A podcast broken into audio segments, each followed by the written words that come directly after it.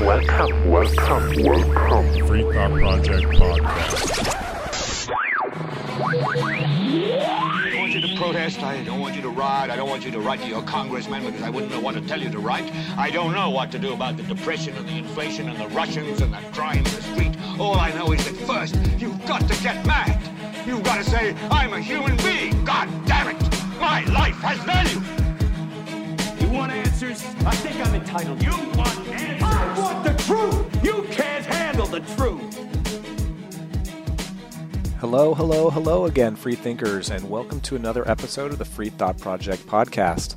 My name is Jason Bassler, and joining me today is the Free Thought Project editor in chief, Matt Agorist. We have a very important guest today joining us, but before we get into the interview, please take a moment to like, subscribe, and share our podcast. David, better known as YouTube channel San Joaquin Valley Transparency, is part of a new breed of courageous cop watchers called First Amendment auditors. The purpose of auditing is exactly what the name suggests, where brave police accountability activists go to police stations, military bases, and other public institutions and film the exterior, sometimes the interior as well, as long as they're within the law and in publicly accessible areas. Usually within minutes, police are called to the scene, and that's when the audit starts. Will the law enforcement officer uphold his oath and obey the law to allow the auditor to engage in a First Amendment protected activity?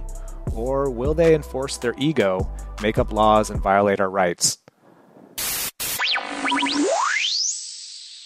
Welcome to the show, David, better known as San Joaquin Valley Transparency.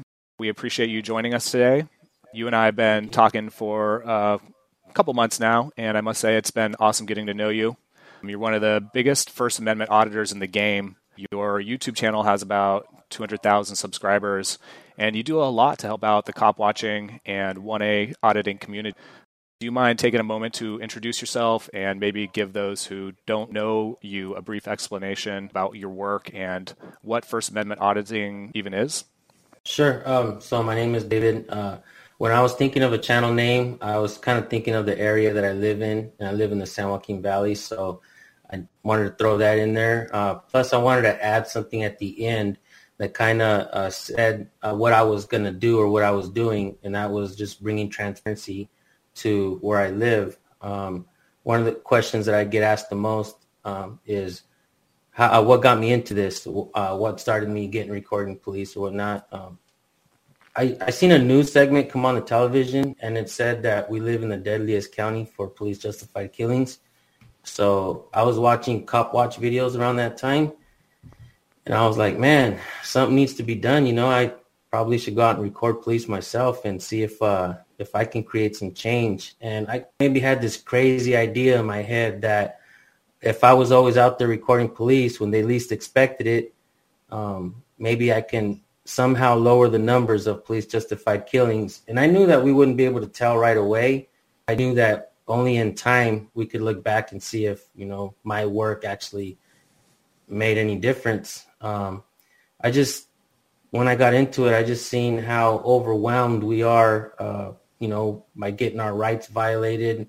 And it's not just in county where I live. I seen that we're seeing videos everywhere. Um, and so I just realized and understood that I had to get out and start recording as well. That's awesome, man. Yeah, a lot of times uh, people ask me this thing, you know, why I started to Police the Police. And they always assume it's some kind of negative police encounter, you know, that you had the shit kicked out of you or you're unfairly treated or something. Um, well, I understand that perspective. I think it's also important to remember that sometimes people just see an injustice and they want to get involved. They want to try to better their community. So, yeah, you know, it, it shouldn't be the first thought that people have, but I guess there's such such admiration for police that a lot of times people think that if, if you're not force police, if you're not pro police, then you, you know you must have had some type terrible experience, or either that or you're a criminal. You know, we get that a lot too. Right. You know, it's kind of weird that uh, police use propaganda slogans, and I even wonder if like the banners that they use, like "Back the Blue" and the blue line flags that they hang on inside the police stations, if that's paid for with tax dollars. Um, if the I feel like if the police were always on the up and up, would they really need slogans to you know remind people you know that you know, they're heroes and first responders are heroes. I mean, we get it, we get the idea, but do we really need propaganda to make it look good? I mean, it feels to me like the news is complicit with bad behavior because they don't really highlight, you know, unless it's like it just shows like one certain thing they're trying to push an agenda. Um, but in all reality, I just it seems like um, I don't know, something's really got to be done. Sure. The best propaganda posted would be just police respecting rights and upholding the Constitution. He wouldn't Yeah. need to do any of that. You know, instead of arresting these people for making videos and filming them, you know, they should just respect their right to do it in public. Right. Yeah, there's a, a term for that. I think it's propaganda, you know, instead of propaganda. but uh, you touched on something there, and I think it is important to, to mention to both of our viewers. You know, um, mainstream media generally only covers a lot of the bigger stories that happens within the police violence, police accountability world. Um, a lot of times, more um, local news is covered by you know local channels and whatnot. Uh, a lot of times people think that they could trust those local channels, and I'm not going to say 100% of the time you can't, but there is incentive for those local channels to try to uh, portray their local police in a certain way because they have uh, a partnership with their police. You know, there, there is, um, you know, it, it kind of goes both ways. So if they're getting leads from the police or if they're getting some type of information from the police, they don't want to necessarily shine them in a put them in a bad light because it's less likely in the future they're going to get, you know, that jump on a story or that quote on a specific incident or whatever. So that's something to also keep in mind. And it's also another reason why alternative media is so important. You know, we say straight up that we do have a bias. Yeah, like we, we do have a bias. You know, a lot of news agencies try to tell you that they're, you know, strictly objective. But no, like the Free Thought Project, Police the Police, like we're clearly for freedom, we're clearly for peace, and we're clearly for, for accountability. You know, and those aren't three things that you're going to hear from local or mainstream media news. But um, you know, again, you can't always trust exactly what these guys are saying because they have incentive to try to portray police in a certain light. You're so Yeah, about we that. have uh, we've actually covered several stories where the local uh, not the local police department the local news has been cut off from information so the police no longer inform them as to like traffic accidents or or murder scenes or anything like that so they can you know show up and report those because they've they've actually shown police in a negative light so they just they cut them off you know they don't they no longer give them this this privilege of, of, of inside tips and then and withhold information from them I'm actually uh, there's a perfect example of that. I'm covering a story for the weekend. This kid named John Albers. He was a 17 year old kid who was gunned down in his driveway by a uh, by a cop who eventually walked. Didn't get any um, no accountability whatsoever. In fact, he got like a seventy thousand dollar bonus um, later after he killed this kid. And the kid was unarmed, and he the cop was there for a welfare check. And when he was backing out of the driveway, the cop feared for his life and put 13 bullets in him. But so the uh, the Kansas City Star and another local media outlet, KHUB or something, um, they they hold the police accountable. They actually you know report and show the, the negative aspects as well as the positive ones too. But because they've shown like so many negative ones, the police have failed to give any words to the press on uh, on why the the cop who killed Albers was um, you know was cleared. They've and this is in spite of the mayor saying, you know, back in 2018 when it happened that they were going to release all these records once the investigation was complete. And they have yet to do that. And the Kansas City Star and this other local news affiliate have both sued um, the the police department there because they, you know, they they've refused to release it, and they've also filed the Freedom of Information Act requests, and they've all been denied. And because they have this bad relationship, you know, they're they're they're showing police, they're holding police accountable so they don't get this uh, this quid pro quo that you know that other pro police uh, local media outlets get. Which is also that's another reason to, I want to bring up. I was thinking about is the the the uh, every time someone's killed by police, you you know the they go through the the rap sheet of this person's prior criminal record and they just drag their reputation through the mud you know, and and and this is like something that every single local media outlet does. Like that has anything to do with justifying the, the, the fact that they were killed or beaten. You know, oh, this guy had three arrests for marijuana in the past, so we should probably look the other way now that the police killed him, even though he was unarmed, you know, and presenting no threat whatsoever. So yeah, that's a it's a crazy relationship that the police have with the media, and um, yeah, we've never talked about that really on a podcast. I'm glad that got brought up.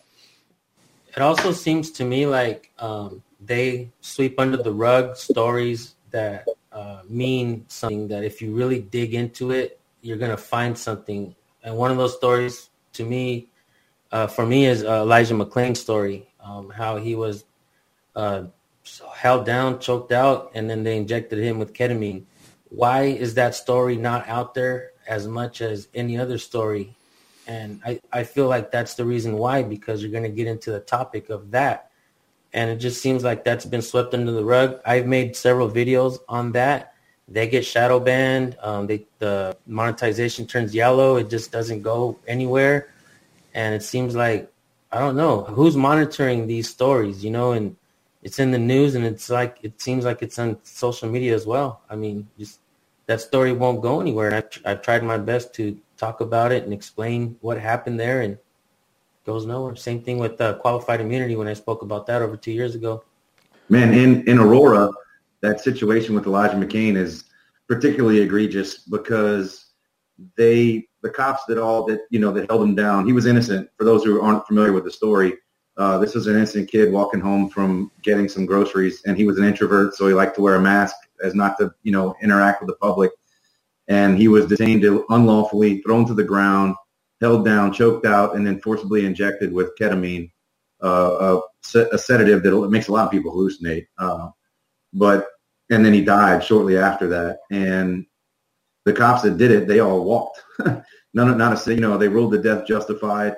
Um, this is, and then, then like three months later, some other cops with the department went back to the same scene where Elijah McClain, McClain was killed and then reenacted his murder and laughed about it and took pictures of themselves like choking each other out. And, um, and those cops like got like a couple days suspension or something for that only because it, you know, it, it became public. Had it never become public, nothing would have ever happened. But none of those cops have faced accountability. And the only people that actually are facing accountability for it are the people that protested it and some of the protesters are facing up to like six decades behind bars because because they chose to protest. Um, you know, Elijah McClain's death and the fact that people, the the cops who killed him, weren't held accountable.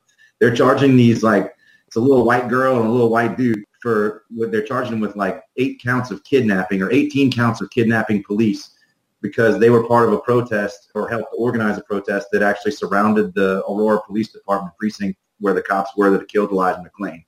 So the cops said that they were scared and couldn't leave because there was a protest outside. So therefore, they were kidnapped, and uh, and the people that organized the protest were the kidnappers. And I mean, that's that that's how deep this crazy shit goes. That these people are now facing, you know, they're, they're facing the possibility the rest of their lives behind bars because they protested a police killing, and then the police can be able to spin the legalese into this to to make it as they were kidnapped. That's, I mean, come on, man. It's it's but it's serious. That's exactly why we created that uh, Facebook page several years ago, Cop Logic. You know, just trying to highlight all the ridiculous logic that these these officers come up with when whenever they're either giving their narrative or filling out their reports. You know, it's just a bunch of nonsensical cop splaining. And uh, yeah, I, am right there with you guys. You know, the Elijah McClain story, it should have been just as big, if not more viral and more protests, the George Floyd killing. You know, it, it was kind of interesting when the George Floyd incident happened. We've covered several stories over that, like that over the years, you know, of, of cops kneeling on somebody or, you know, five or six cops putting all of their weight on an individual and they, you know, they'll actually die in that position. And, uh, you know, it it seemed like it was a bad video. Don't get me wrong. Uh, it just didn't seem like it was totally outside of the normal, as far as creating this huge uproar and a huge backlash against the police. So when it happened, you know, me and Matt and a couple people on our team were like, you know, this is obviously a horrible situation that happened, but like, why is this specific one going so crazy? Like, why are people so like? It wasn't like George was this well-known person, you know Uh, nonetheless, any uh, you know any loss of life is always tragic, but um, some of these stories are worse than others. You know, and Elijah McClain's is certainly one of them. One of the things I was going to ask you though is there's certain like expressions that auditors use. Like if you've watched a handful of auditing videos, First Amendment auditing videos on YouTube, you you hear such expressions like you're dismissed or tell that to the judge or I think one of your favorites is kick rocks. It seems like these phrases have gone like viral amongst the auditing community. Do you know like where these have stemmed from? I'm sure you've created a couple of them and like people have caught put on. That, put that in the title of your video and watch it go viral. right. So yeah, there's um, definitely catchphrases. When I first became an auditor, and I met a woman named Susan Bassey in Sacramento, and she at a courthouse, she had been arrested for recording inside the courthouse. Um, her finger was broken, and when we were in there, she was totally blown away because we all had cameras, and she was like, "I was arrested for the same thing you guys are doing," and I told her we're auditors, and she said, "Who are you?" And I said, "San Joaquin Valley Transparency," and she's like, "I know your channel," and I was like, "Oh man, that's cool, right? Can't wait to put that on my channel, right?" Um, but I talked this woman into creating a channel of her own, and I helped her get her channel grow a little bit. Um, but one of the things she taught me was, you know, you guys need to stop calling yourselves cop watchers. You guys need to stop calling yourselves auditors. Call yourself a journalist because mm-hmm. there are actual laws that protect you as a journalist. So um, I started to understand these things little by little later on. But this whole cop watching genre thing to me it was like amazing. Like I started watching a channel called Citizen Ho, and he was to- he totally blew my mind because I didn't know you can talk to police like that, let alone record them in public, right? And so when I'm watching this guy do his work, I watched his videos probably like 20, 30 times each one. I was totally like, I was invested in it. Um, and so I, when I, like I said later on, I started auditing and cop watching. The, the auditing term kind of took off on its own. First Amendment audits, it kind of took off on its own. When I came on scene, there was only probably a handful of auditors out there. Um, I don't really want to talk down on them, but it seemed like these guys were like doing their own thing. They didn't. It seemed like they were trying to corner the market, maybe discourage folks, and I can hear you know what they were saying, um, and it just seemed very discouraging. So when I came on scene, I started to kind of say things like, come on, you guys pick up a camera, record. You know, you guys don't have to donate to me. Pick up a camera, record, and hold your own officials accountable. And uh, little by little, start uh, channels started picking up. The channel Wolfie Gladly went out and did an audit, and uh, more channels started picking up and doing it. And then I started sharing their videos and helping their numbers grow.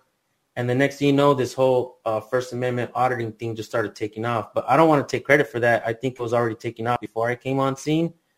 Um, and there was channels that were coming on like you there i feel like first amendment audits kind of got a bad reputation um, almost from the very beginning just because the biggest channel when i came on scene only had he had like 24000 subscribers and that was like big right? Um, but this guy wasn't a great guy man. Um, and there was other people that came on scene and i'll give you an example.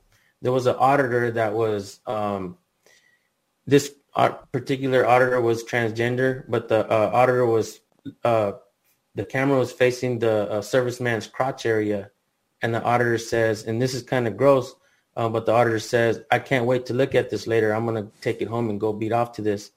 And I was watching this, and I was like, "Oh, dude!" I was like, "No way!" So I left the comment. I was like, "Perversion is not why we do this, right?" And next, you know, I get attacked from their their channels people. So I kind of knew that auditing wasn't wasn't going to get picked up in a in a good way. Um, I knew that when local media, uh, local news stations, mainstream even, if anybody picked it up, they're just going to highlight the bad that we do. And especially if there's an agenda to take our right to record away, the bad that we do is going to um, benefit that idea, you know, to let's stop these people from recording and and and I and I got to be honest, um, Jason, Matt, um, I made mistakes along the way. I feel like I was a, a little chihuahua cornered in the in the in the you know cornered and just getting ready to bite. I was afraid of cops, man, my whole life. Maybe it was because um, weed was illegal for so for so many years and it carried a bad stigma. And I always had a little bit of weed in my pocket, and I was like, you know, just walk a straight line, look straight, never, you know. But now weed's legal. Um, but I see cops now, right? And not not only do I have my uh my camera ready to go, like if I see cops, I'm no longer scared, man. I'm trying to flip it and trying to get a cop watch in and it's a whole different feeling. It's empowering. Um, I know I've kind of went off a lot on on saying a lot of stuff, but First Amendment audits, I feel, has had bad uh, stigma. The ACLU, from my understanding, wants nothing to do with auditors. Um, mainstream media wants nothing to do with auditors. Local news won't pick up our arrests. Um, and when they do, they still try to make us look bad. I mean, yeah. Um, you know, I, I was really late to the game with auditing. In fact, that was one of the questions I had for you. Is like, when did all this start? Um, but you know, I w- I've been in the the cop watch cop block community, you know, since like 2011, 2012. Uh, so as Matt, maybe even before that.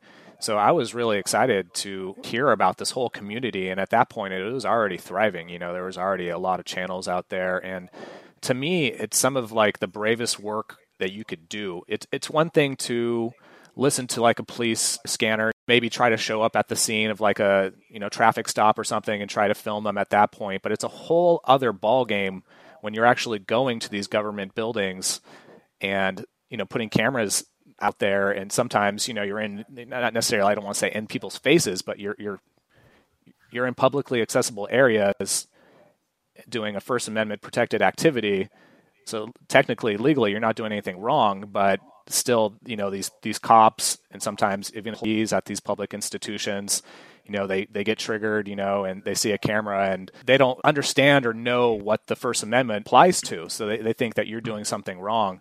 So a lot of times when we share these types of videos on our channel, people who are unfamiliar with auditing, they'll sometimes claim that the auditor is just trying to provoke police into some type of negative encounter or, or, try to make them do something that they're not supposed to like what what kind of response do you have for those types of people? When when i'm out there auditing myself personally let me speak for myself um, we can do two things when it comes to the common person. Um, like there's a common person that'll be out there and, and they'll have a face like what are you doing man? Why are you recording me? And then you can either be like like some of the guys that are out there right that really like the confrontation they'll be like what do you care? And they just, and this is just the common person. And I always say this, man, look, I'm not a politician, but I want to win over the votes, at least for the First Amendment, at least for the Bill of Rights that that was actually written uh, to limit the to limit the scope of authority of these public officials over the people. Um, so that's kind of my whole take on it. When it's a common person, just like an example on one of my videos, uh, she turned around. She was like, "Oh, like gave me a, like a really funny face and she was asking me what I'm doing. And I told her, oh man, we're just here to record public officials on the course of their duty to make sure that they're doing their job for you correctly. You know, you can also pick up your camera and record. And that lady's face went from like bugged out to like, thank you. And I was like, you're welcome. Whereas certain go and they would say like, what do you care? It's my right to record and, and leave me alone and just, you're stupid lady and it's like, oh man, where are we gonna go from here, dude? Like, right. of course we're getting a bad name because, and who am I to tell this guy, hey, uh, don't say that, man. That's he's it's gonna. He, oh, it's my First Amendment right. You know what I mean? So sure. How do we want to do this, man? How do we want to approach this? I feel like we can try to do as much as we can. And, and me personally, man, I try to lead by example. Right. That makes any sense. Well, if I could jump in here for a second again, I don't want to dominate the conversation too much. I know Matt probably has something to say as well, but unfortunately, I think there is a reason why the mainstream ACLU don't want anything to do with auditing. And you're exactly right, because there is an incentive for these channels, for these auditors to be confrontational.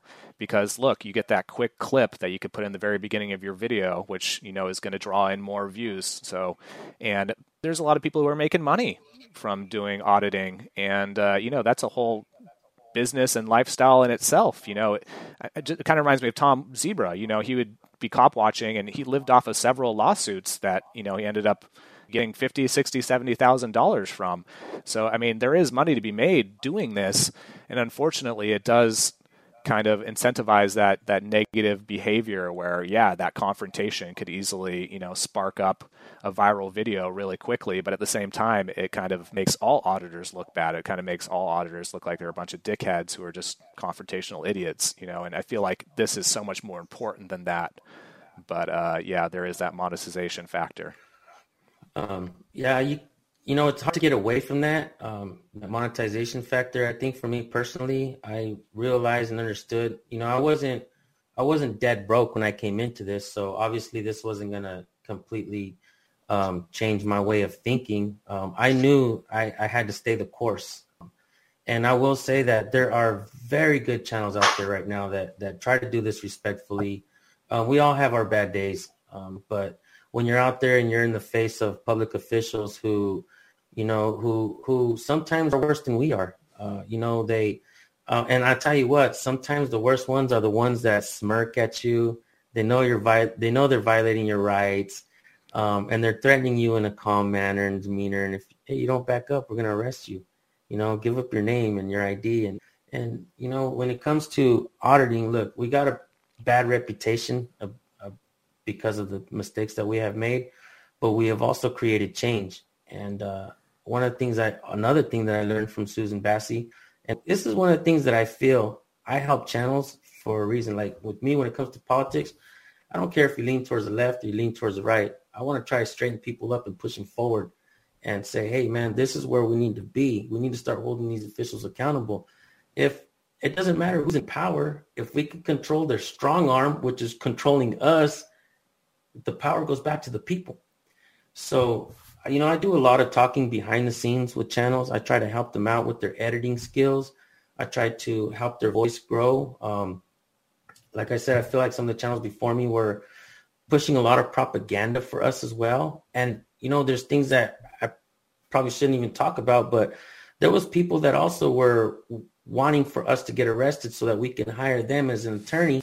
And they were like snitching on auditors and stuff. So there was a lot of things going on behind the scenes um, I don't care too much to elaborate on that because I do see that we are making change. One of the things that I learned from Susan Bassey is we have the court of public opinion on our side. There's a channel called Press On who doesn't really consider himself an auditor or cop watcher, um, but he has one of the best channels out there. As a matter of fact, man, he, this guy don't monetize. He doesn't ask. He doesn't put a donation link. I'm trying to get this guy a brand new iPhone and take it to him, dude. I said, how can I send it to you? Or send you donations, he's like, find me and put it in my hand. You know, like, but the things that this guy says, you would just, it will totally blow your mind. And these are things that people are bringing to the table that we can all pick from and learn from. And uh, we should be discarding what doesn't work and the trash that makes us look bad and keeping what makes us look good and what will bring uh, the smarter people behind us. Because I always say this, Jason. I, I know you tell me don't say that, but I always say I, I feel like I'm not that smart, anyways, man. I just want to stick my foot in the door and let the smart people come in behind me because they're the ones that are going to change things. You know, they're the ones that are going to bring that uh, verbiage, that knowledge, going to make everybody understand. You know, we need to stop speaking like we do in the streets and start speaking from the law books the way they speak in the courtrooms when we're talking about law. That's how we get confused. That's why these officers who are undertrained, they're very young. They they they they're they're hired um, before they can have any kind of life skill. And you have these officers basically babysitting America with with absolutely no knowledge of law. When something happens, we got to hire an attorney that is very expensive and their attorney, when they make mistakes, is still paid for by the tax the taxpayer. So it's just a lot that goes into you know this whole thing, and I didn't understand everything. Like I still don't understand everything, right? But as far as like police accountability, I what I understood when I first began was was a small fraction. I was in its infancy of understanding of all of this, and now it, it seems we are um, teaching people. It seems like this is taking off. And no matter the mistakes that we have made in the past, we have amazing channels that are educating people. News Now South Carolina, we have Amazit Press, Rights Crispy, Wolfie Gladly, um, and certain a lot of different channels uh, that are very good in what they do. Bay Area Transparency is another good channel. Um, he has certain different approach. Everybody has their own approach and everything they're bringing to the table. And look, man, we can pick at people and say, I don't like this about that person. But what about the knowledge? What about uh, the the value, the educational value that he's bringing to the table? That's why audits picked up and took off, man. Yeah, I could uh, very much vouch for David. He, since the beginning of our communications, he's been trying to help however he can. He's been trying to get us to create a YouTube channel so he could help push it, and he's offered endless amounts of knowledge. And I appreciate it, man. I wish there was more people like you, not just in the you know 1A auditing community, but just all activists. Because yeah, you're right. It unfortunately turns into a competition a lot of times, and uh, you know I'm more into the co-opetition. You know where sure we could still compete but let's also help each other let's network let's find mutually beneficial ways to help ourselves grow and uh, get our our work and our names out there even more. You touched on something there, and you know, modern day law enforcement, unfortunately, it, it seems like there's a profound lack of knowledge of the law. It, it, feels like every almost every time I watch an auditing video, or even just a you know straight up cop watching video, whether it be at a protest or whatever, cops don't know the law. They don't know a lot of the codes, the penal codes that they're enforcing, a lot of times they're just enforcing their ego. In fact, I want to touch on that here in a few minutes about one of your most viral videos. But what does it say about cops in America when activists know the law better than they do? And uh, like, how do you think we could change that besides, unfortunately, trying to embarrass them by putting them on YouTube and you know highlighting the fact that they're so ignorant to the law? I mean, that's it's an effective approach, but it seems like it's also a very slow moving approach. You know, it, it can only really affect one officer at a time.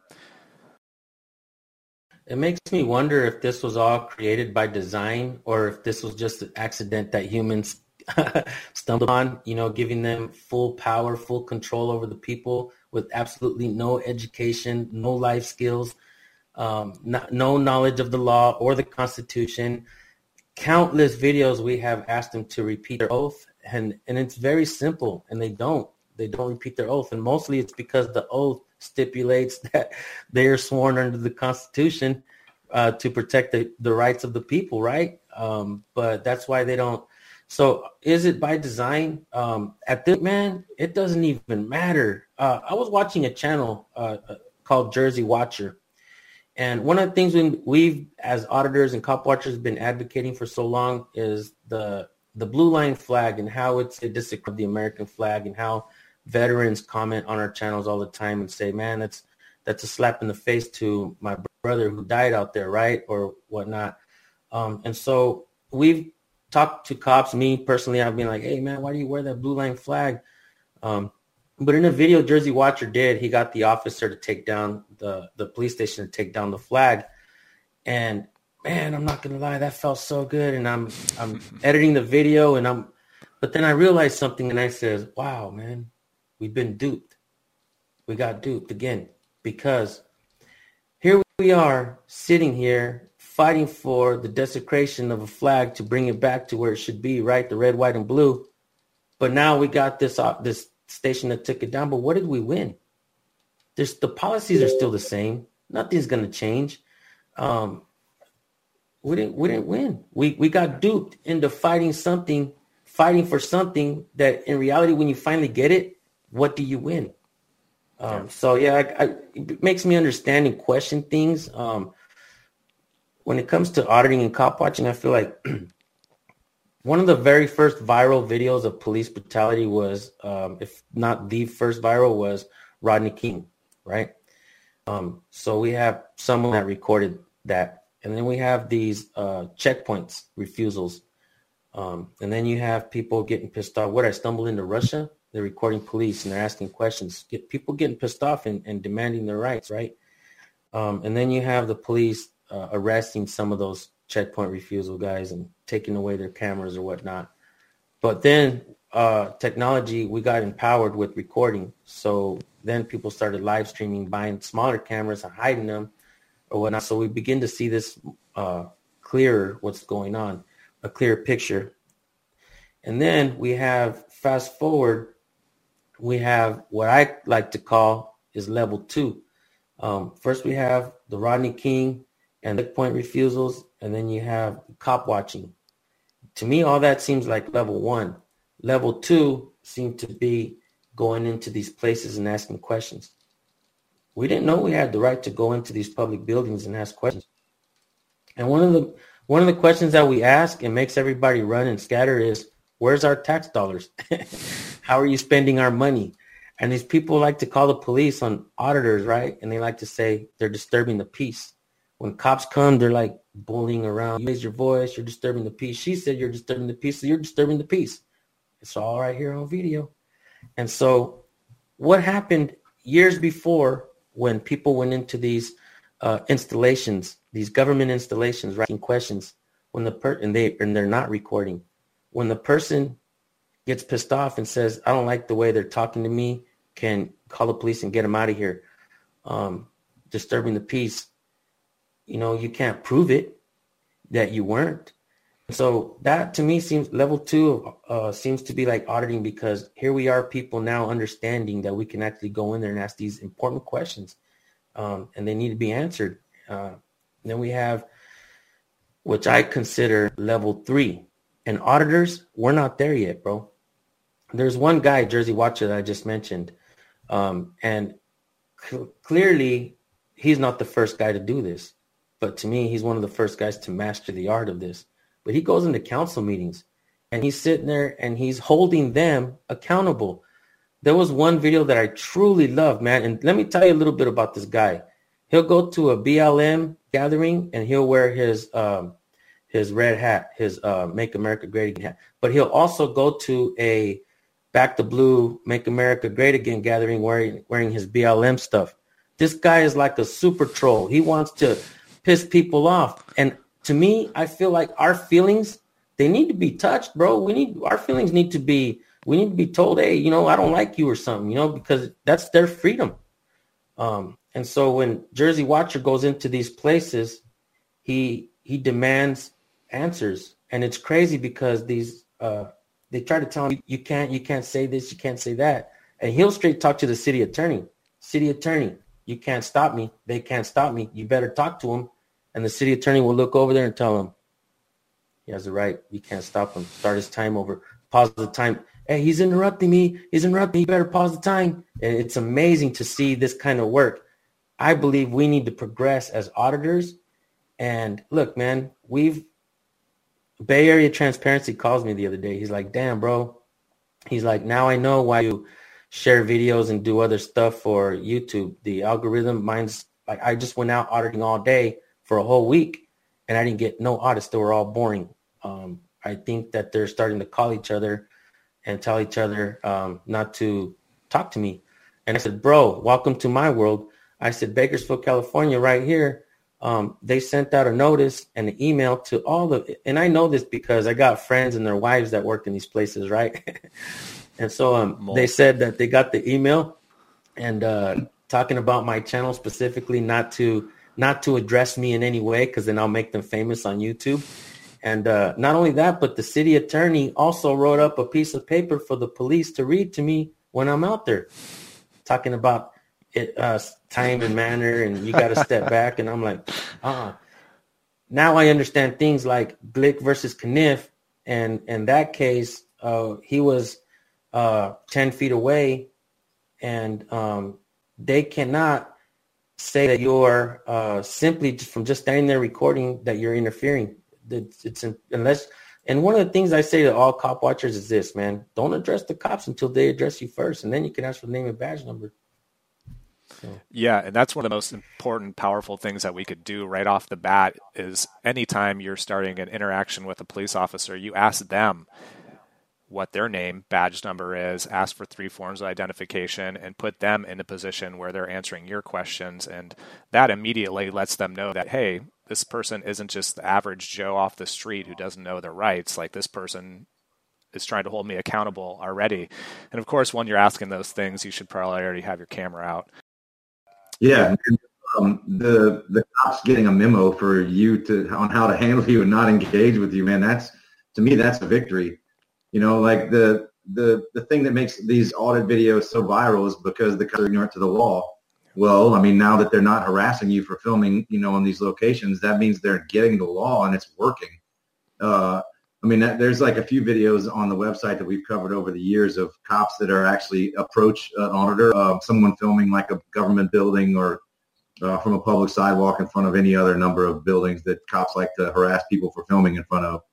And they've actually, you know, gotten out and upheld their constitutional right. They're like, hey, you know, you, I like what you're doing out here. You know, you're not breaking any laws. Just don't trespass and, you know, have a great day. And I mean, that's, um, those guys have watched the YouTube videos and they have, you know, they, they, uh, they've researched the, the Constitution and researched the case laws, uh, of which there are many set up for years of guaranteeing, you know, the citizen's right to film in public.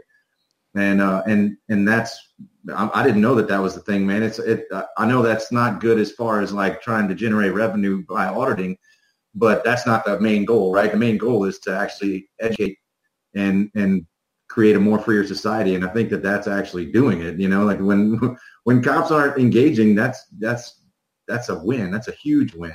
Right. I mean, we've seen several instances, you know, that where people were just filming, gotten, you know, guns pulled on them, or they've gotten, you know, even like women, like just harmless women, just frail, like holding up a camera, getting, you know, brutalized by cops for doing nothing other than filming. And the taxpayers are ultimately held responsible for that in the form of lawsuits. You know, millions and millions of dollars of lawsuits have paid out for people who have been attacked and kidnapped and caged for doing nothing other than filming. And the fact that that they, that they have a memo just for you, dude, is is huge, man. It's just a testament to what you know what you've been doing over the years, and I gotta say that's pretty badass. I'm I'm uh, I'm excited. I, I, didn't know that, and I, am glad to hear that. I, you know, I, I I tend to not take that as a win because I would rather them tell the officers like, look, man. Go and read it and under, you understand it. Don't read it to him because he already knows go home and, and educate yourself and read this so that when he's out there, you know, and look, man, there's a sidewalk, okay? And most traffic stops happen on the side of the sidewalk. They cannot impede your uh, your your flow of travel. So if you're walking on the sidewalk and you get a little bit too close, that's it's not your bad, dude. It's it's you're not there to do anything wrong, nefarious reasons. You're just there to document and record. Um, I've heard police tell us that we can't walk on the sidewalk and that's not true. That's not necessarily true. And it also makes for a good cop watch because if a cop comes out and says, stand over here, stand over there, um, look, man, in, in reality, I feel like because of Glik versus Kniff, the cop can only basically tell you um, 10 feet and that's it. At, at, this point, like, and I've heard people say, even myself, I've said this as well, that it's not uh, established in the in the Supreme Court that 10 foot is established. They left that open to interpretation by saying um, in a timely place and manner, which basically want lets the cop want to say, okay, well, you know, uh, it's it's not a timely place and manner. Right here, go 20 feet, go across the street. They try to abuse that, but in reality, who can say that is a, a, a timely place and manner? You, in reality, because you're the one that's ultimately uh, responsible for your own safety.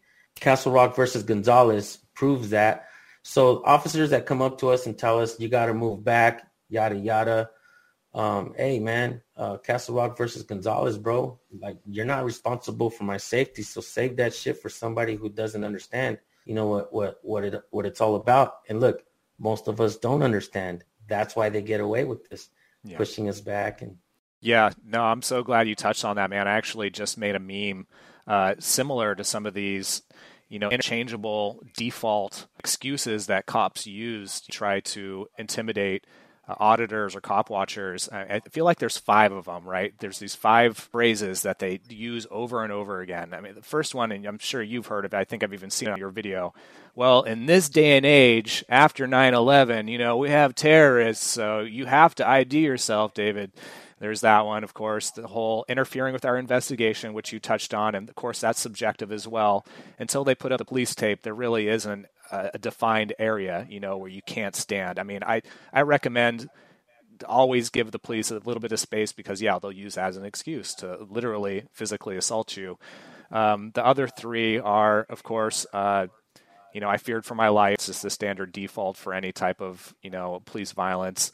And then uh, obstructing justice, they throw that one around all the time. You know, I mean, that can't really be defined either. It's just whatever, you know, they feel like it applies to in that moment. And then the last one, of course, is resisting arrest. And, uh, you know, if you do anything to even slightly pull your hand away from being pinned behind your back, like you had done to you in one of your videos, you know, it could easily be pinned on you as like a, you know, a resisting arrest charge. And these, these people, you know, unfortunately, it feels like they don't they don't acknowledge the fact that we're their bosses. Like we literally pay their salary, you know? And I understand that dynamic is a bit confusing and convoluted, you know, because yes, these people have like authority with law enforcement, but ultimately, at the end of the day, like I've never been able to treat my boss, you know, in the same manner that these people talk to, you know, uh, accountability activists. And um, one of my favorites was actually one of the videos that I think you did with um, Desert Community Watch in Martinez, California. I think it has about like 1.5 million views. I think you uploaded in like August. And basically, like the officer rolls up to the scene and he immediately starts barking orders at you to both guys. Um, some shit like uh, what you can't multitask or something like that, and you like immediately flip the script on him and start asking him questions like, "Hey, are you doing anything you're not supposed to do?" Or keep your hands where you could where you could see them, you know. And uh, he did not like that at all, man. It's like, well, like what do you expect? Like, we're your boss. Like, we're the people who employ you, yet you come out here and, and you talk to us like we're some peon where does that mentality start from? You know, like is it just police culture in general? Man, when uh I when I did my very first audit by myself, the police were called on me, and it was here in Bakersfield. I was doing the post office, this is one of the things, man. I think I used, we used to kind of recommend if you're afraid, go to a post office and record. The cops will come, and you're not doing anything illegal, and they'll leave you alone, right? So I was like, I can do this. so I went out and recorded. The cops were called on me Sure enough, man, put that on the ground, put your camera on the ground, have you sit on the ground. Um, mind if I pat you down? Both cops were coming around me, and I was just like, I was scared. I was so scared. Um, but I I went back to the videos I was watching, and uh, I knew what to say, and I said it, and I ended up walking away. One of the things I would have wish I would have done on that video is when police officers tell you when, when you ask a police officer, "Am I free to go?" a police officer's like, yeah, you're free to go. I should have said, well, then I'm free to stay. But I was just so happy to be to be let go from being a thing. I was like, see ya. Right. I was happy, but you know, it's it's a scary feeling, man. But uh, let me just say this, okay?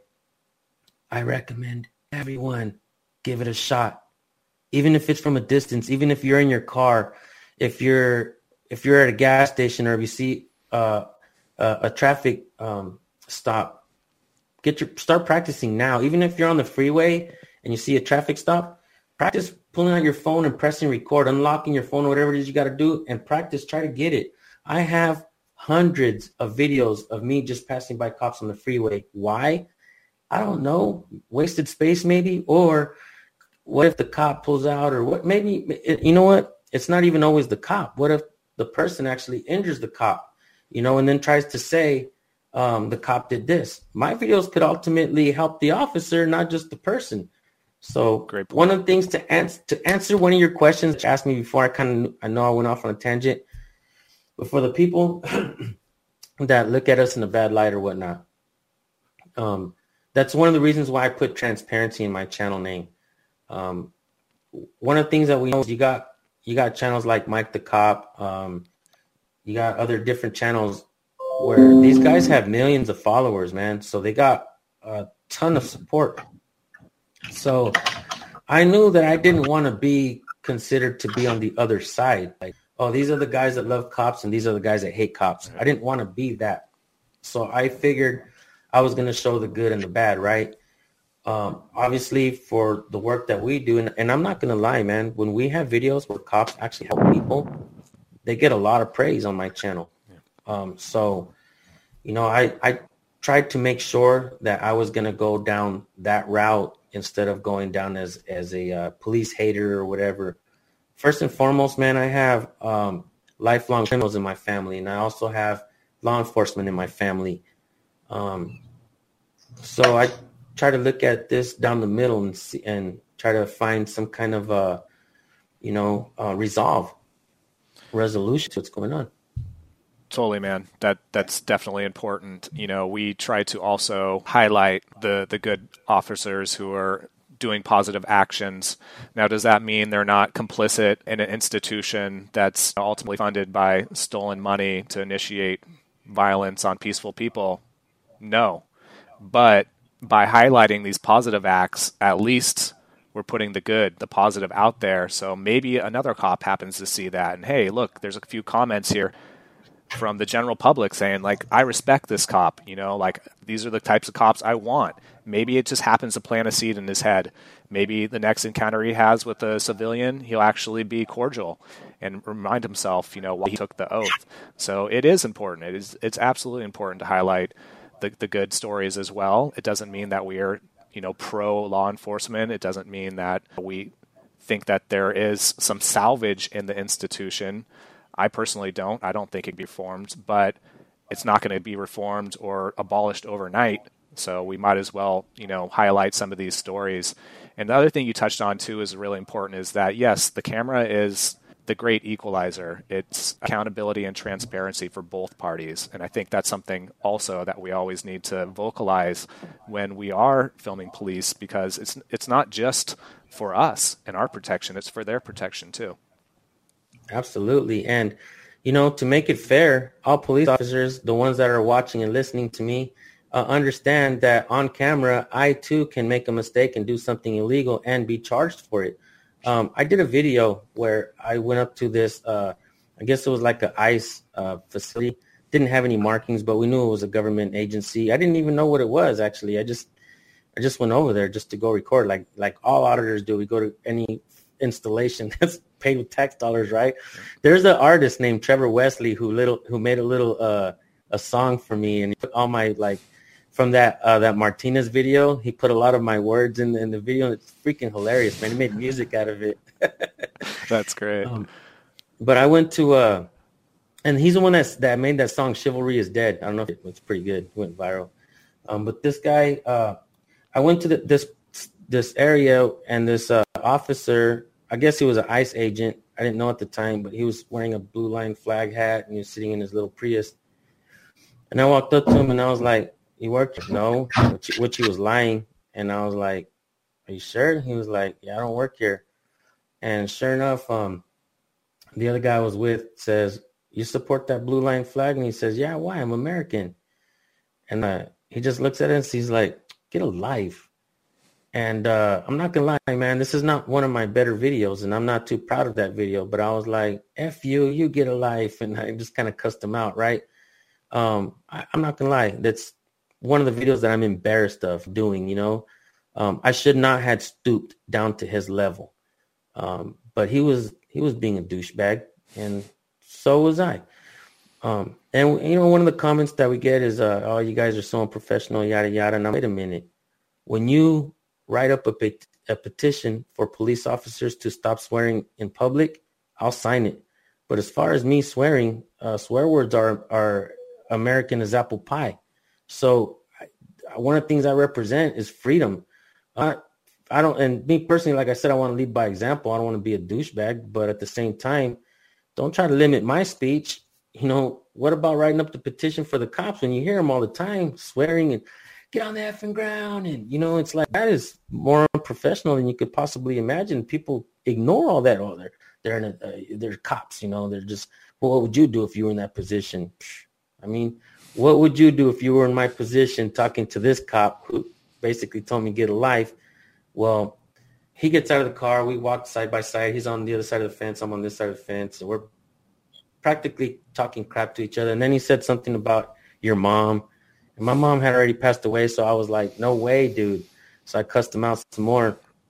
Well, this officer in Bakersfield who pretty much hates me and doxes me every time he sees me and starts saying my address all loud and stuff for the camera. Well, he, I guess he's uh, watching my channel religiously, right? I don't know if he's watching it on duty or off duty, but he sees that video and he knows the guy. So he calls him and he's like, do you want to press charges? The guy's like, yeah. So they press charges against me. Next thing you know, I have a warrant. One of the things I do before I go out every day is I ask my wife, make sure I ain't got no warrants. she checked. She checked for me. Um, but uh, come to find out, I had a warrant. Dude, I, I went auditing and cop watching everywhere in California, but Bakersfield when I when I had a warrant. I didn't care. I was I'm going out.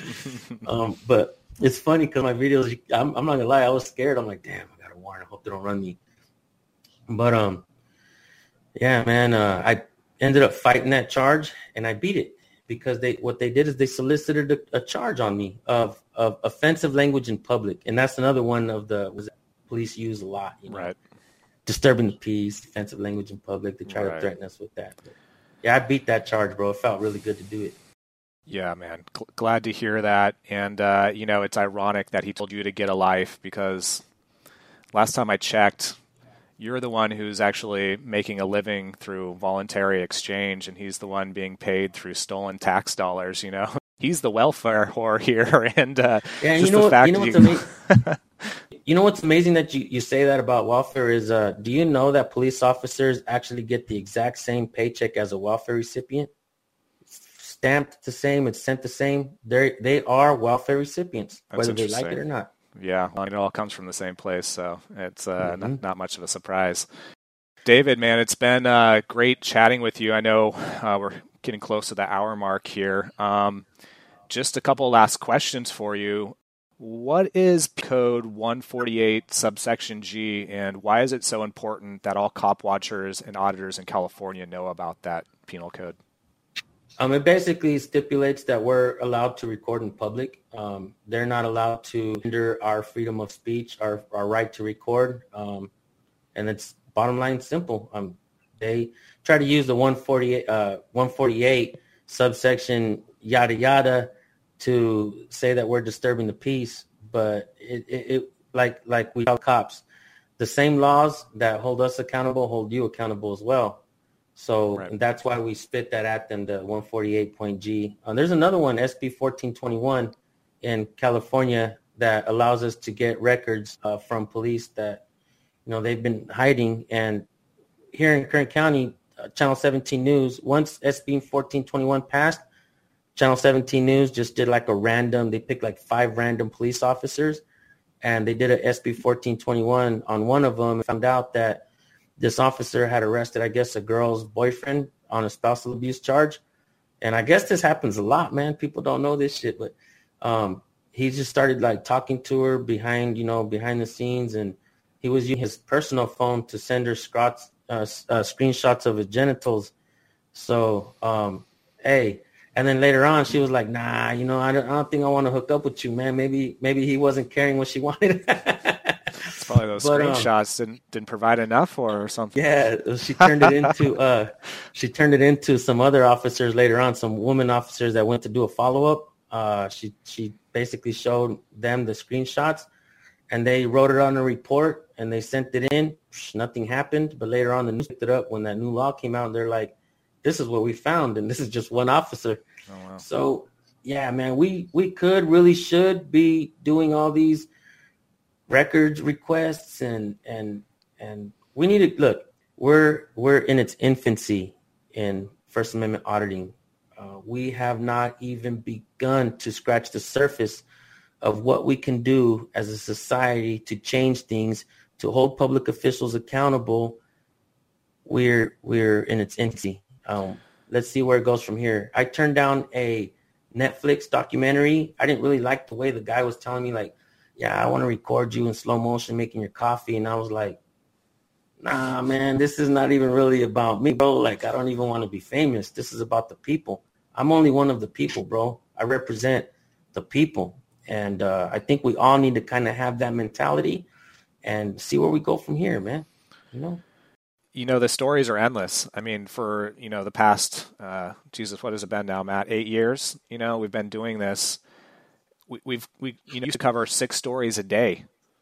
And you know majority of those were police accountability stories. We're doing three a day now. And you know we still can't keep up. I mean there's there's so many. And yeah incidents even within your local department you know there, there's probably a, a plethora of and they seem to never be ending. I mean there's one thing you know these officers, law enforcement officers, they know how to abuse their authority every opportunity they get, and they'll invent new ways to figure out how to abuse their authority. You know, so yeah, it is an endless job. It's a thankless job as well. You know, it's it's pretty rare that. Uh, you get to have these kind of conversations with fellow cop watchers and, and give each other a little bit of appreciation because uh, a lot of people just tune out that whole side of reality. You know, they don't want to know everything that's going on. They want to believe, you know, they, they want to be NPCs and yeah, police are on our side. Like police are the good people. But uh, with that said, dude, is there any suggestions, recommendations, tips, rules that you could give First Amendment auditors or cop watchers who are interested in starting to film the police? Yes. First and foremost, um, we work stronger as individuals. Um, I've been offered so many associations. Um, sign on with this, sign on with that. But look, man, um, we really don't need to. You know, as individuals, we have a, a common goal, a, a, a, mindset of freedom of the First Amendment. And I've been uh, cussed out because I didn't want to join someone else's cockamamie association, and I've been shunned for the same reasons. Um, but look, man, from sea to shining sea, people are picking up cameras and recording police and public officials and holding them accountable. We don't need an association. We just need, you know, to be operating as individuals. We're stronger that way. We are, we are, uh, we are big. We are the government. We are the people. You know what I mean? We need to really understand what's going on and teach our friends and family, whether they like it or not, whether they understand it or not. Look, my oldest son, uh, he was in the Marines when I started my channel absolutely did not understand what I was doing, did not even care to watch my videos. And now he's out of the Marines. We've talked a lot. He's needed a job. So I've actually paid him to drive me to go cop watch and audit places. While on the road, talking and talking and talking, he finally understands that I'm not a cop hater. Um, this isn't about an anti-police channel. When I get comments like, oh, um, so this is just another anti-cop channel. And I'm like, no, bro, we're not anti-police, but you got to understand something here. We don't love police here blindly either.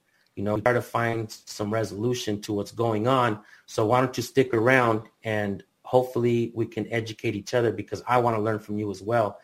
There was a retired fish and game warden who watched a video of a of a of a, a positive interaction. Another fish and game warden and I mentioned that, look, guys, on my channel, I want to highlight the good and the bad. So here's a, a video of a, of a fish and game warden who acted professional, yada, yada. This guy seen it. He had already written some other books, and he was like, I'm writing a book. So there's already been a book. He says it was inspired by me uh, because I was not like showing that I was a cop hater and that auditing channels are just like, you know, cops.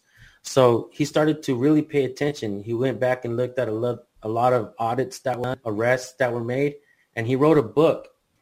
The book is called Rise of the Oathbreakers. First book written by uh, for for First Amendment auditors, and it has a lot of arrests in there. It has a lot of channels that, for instance, um, I don't get along with anymore. Uh, why do I promote the book? I have no financial interest in the book, so there shouldn't be no question as to the validity of it or the importance of what you'll find in it.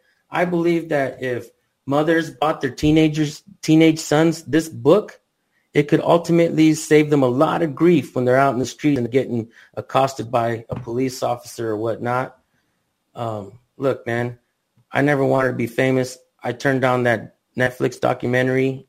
Uh, I feel like whoever becomes famous, um, we'll all follow follow. We'll we'll follow behind because, like I said, there's a lot of channels that do do this for the good reasons and people are starting to recognize and understand who those channels are and those channels are starting to take off thousands hundreds thousands of subscribers millions of views um, it's amazing another piece of advice when you're out there recording cops is look at them look at the police through your phone um, don't look at them in their eyes look at them through the phone um, this this solves two things first you're not going to get the ex- accidental cam right you're not going to be looking at them and recording his crotch on accident, right? Accidentally.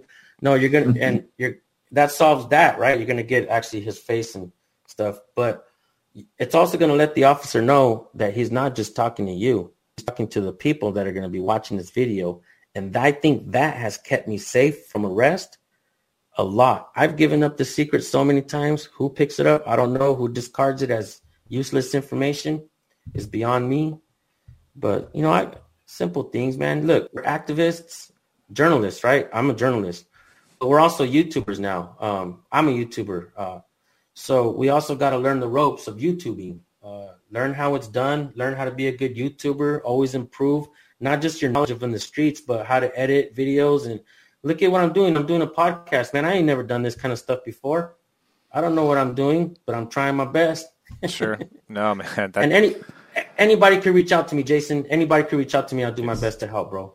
You already know that. No, brother, that's so such an important. You know, I I started this the same boat, man. You know, I'm not anybody special.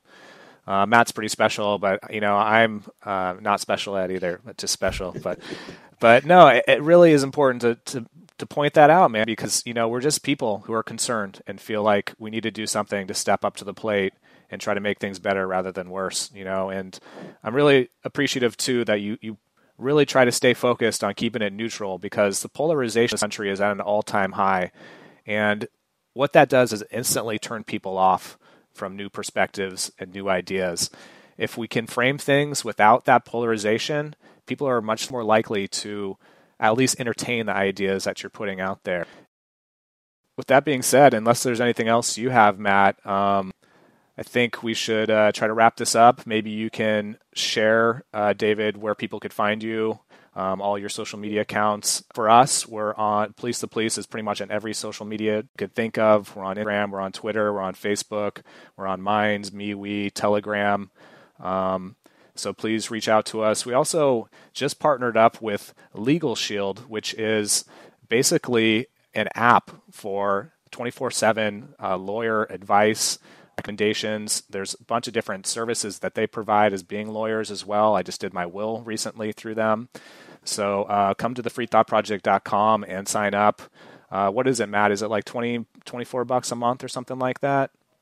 I can't. Yeah, it's 25 bucks a month. You get all these different editions like uh, trial defense and um, the, you, there's like a Second Amendment package that helps you, you know, defend yourself. Uh, have, gives you an, an attorney for any type of gun situation you might be in. So it, it is actually very beneficial, and it's nice just to have that on standby. You could actually um, get in contact with a lawyer within four to six hours. So, you know, it's much cheaper than any other type of lawyer attorney services or whatever. But that's enough of a pitch. Uh, if you want to go ahead and share with our listeners where they could find you, David. Okay, so my main channel is San Joaquin Valley Transparency on YouTube. I am reaching out, branching out to uh, you, uh, Instagram and Facebook as well. I have a second channel called San Joaquin News Network that sort of blew up because my main channel was taken down for a while, but it came back. So I got San Joaquin Valley Transparency, San Joaquin News Network. I just started a channel called San Joaquin Podcast. But I also have my youngest son who's been cop watching with me since he was 14 years old. He's 17 years old now. He um, his channel on YouTube is called Nate Skates 182.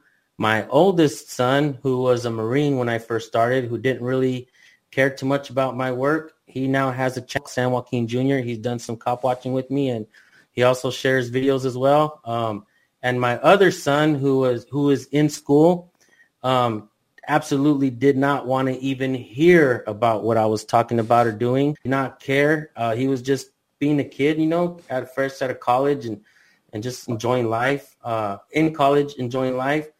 Um, and little by little, he was driving me around as well and understanding what I do. So now he has a channel as well called San Joaquin Audits. None of this was planned out, bro. None of this was, I never expected to get big numbers. I just went out, decided to pick up a camera, record police, you know, and where it went from there, here we are today. Um, I understand a lot more did when I first started. Um, and I want to stay the route. I want to um, not fall off and just become beside myself and forget about what I really wanted to do. Um, and like I said, man, uh, actually, I've told you this before, but I've noticed your work way back when. Uh, your work also is part of the reason why I'm here.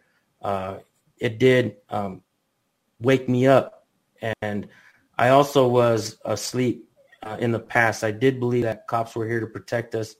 And in reality, policy, I mean, uh, case law states that they're not here. One more thing before I go. There's three policies that I always like to, uh, that I believe that we should look at, you know, in general. One of those policies is uh, um, internal investigations, right? Internal affairs. They're, they uh, they basically investigate themselves. It's like my my kid punching the neighbor's kid comes over and is like, um, "Hold on, wait here. Let me go talk to my son." I come back and my son was like, he was staring at me in a threatening manner. Pa, I thought he was going to hit me. So I come back and say, I'm sorry, we did an internal investigations. You know, have a nice day. Um, that's internal investigations. Qualified immunity, you know, you would think that qualified immunity would have been spoken about during this whole George Floyd incident, right? It was enacted a couple years after the um, the Jim Crow laws were repealed. Um, why why nobody's looking at that? Trying to repeal qualified immunity and absolute immunity for judges, district attorneys um, who knowingly will prosecute somebody knowing that their rights were vi- violated. They're, they're, we need to uh, absolve yeah. absolute immunity, qualified immunity. And uh, the third policy, I believe, is police unions. Um, now, police officers will not agree with any of these policies, but this whole defund the police madness, I, I believe that it doesn't really work somehow. I mean, no, we can't keep throwing money at a problem, right? But hey, if we're going to keep paying them, we're going to keep throwing money at these guys. Let's start taking away these things. Let's create some heroes out there because, like I say in my videos, um, police, uh, police officer safety is not her- heroism. Uh, public safety is. Uh, that's a great phrase to close on, and I think you're you're spot on with that. It's been a pleasure talking with you, man. Matt, Jason, thank you guys, man, for having me. David. Thanks for doing what you do, man. Thank you, brother. You're welcome.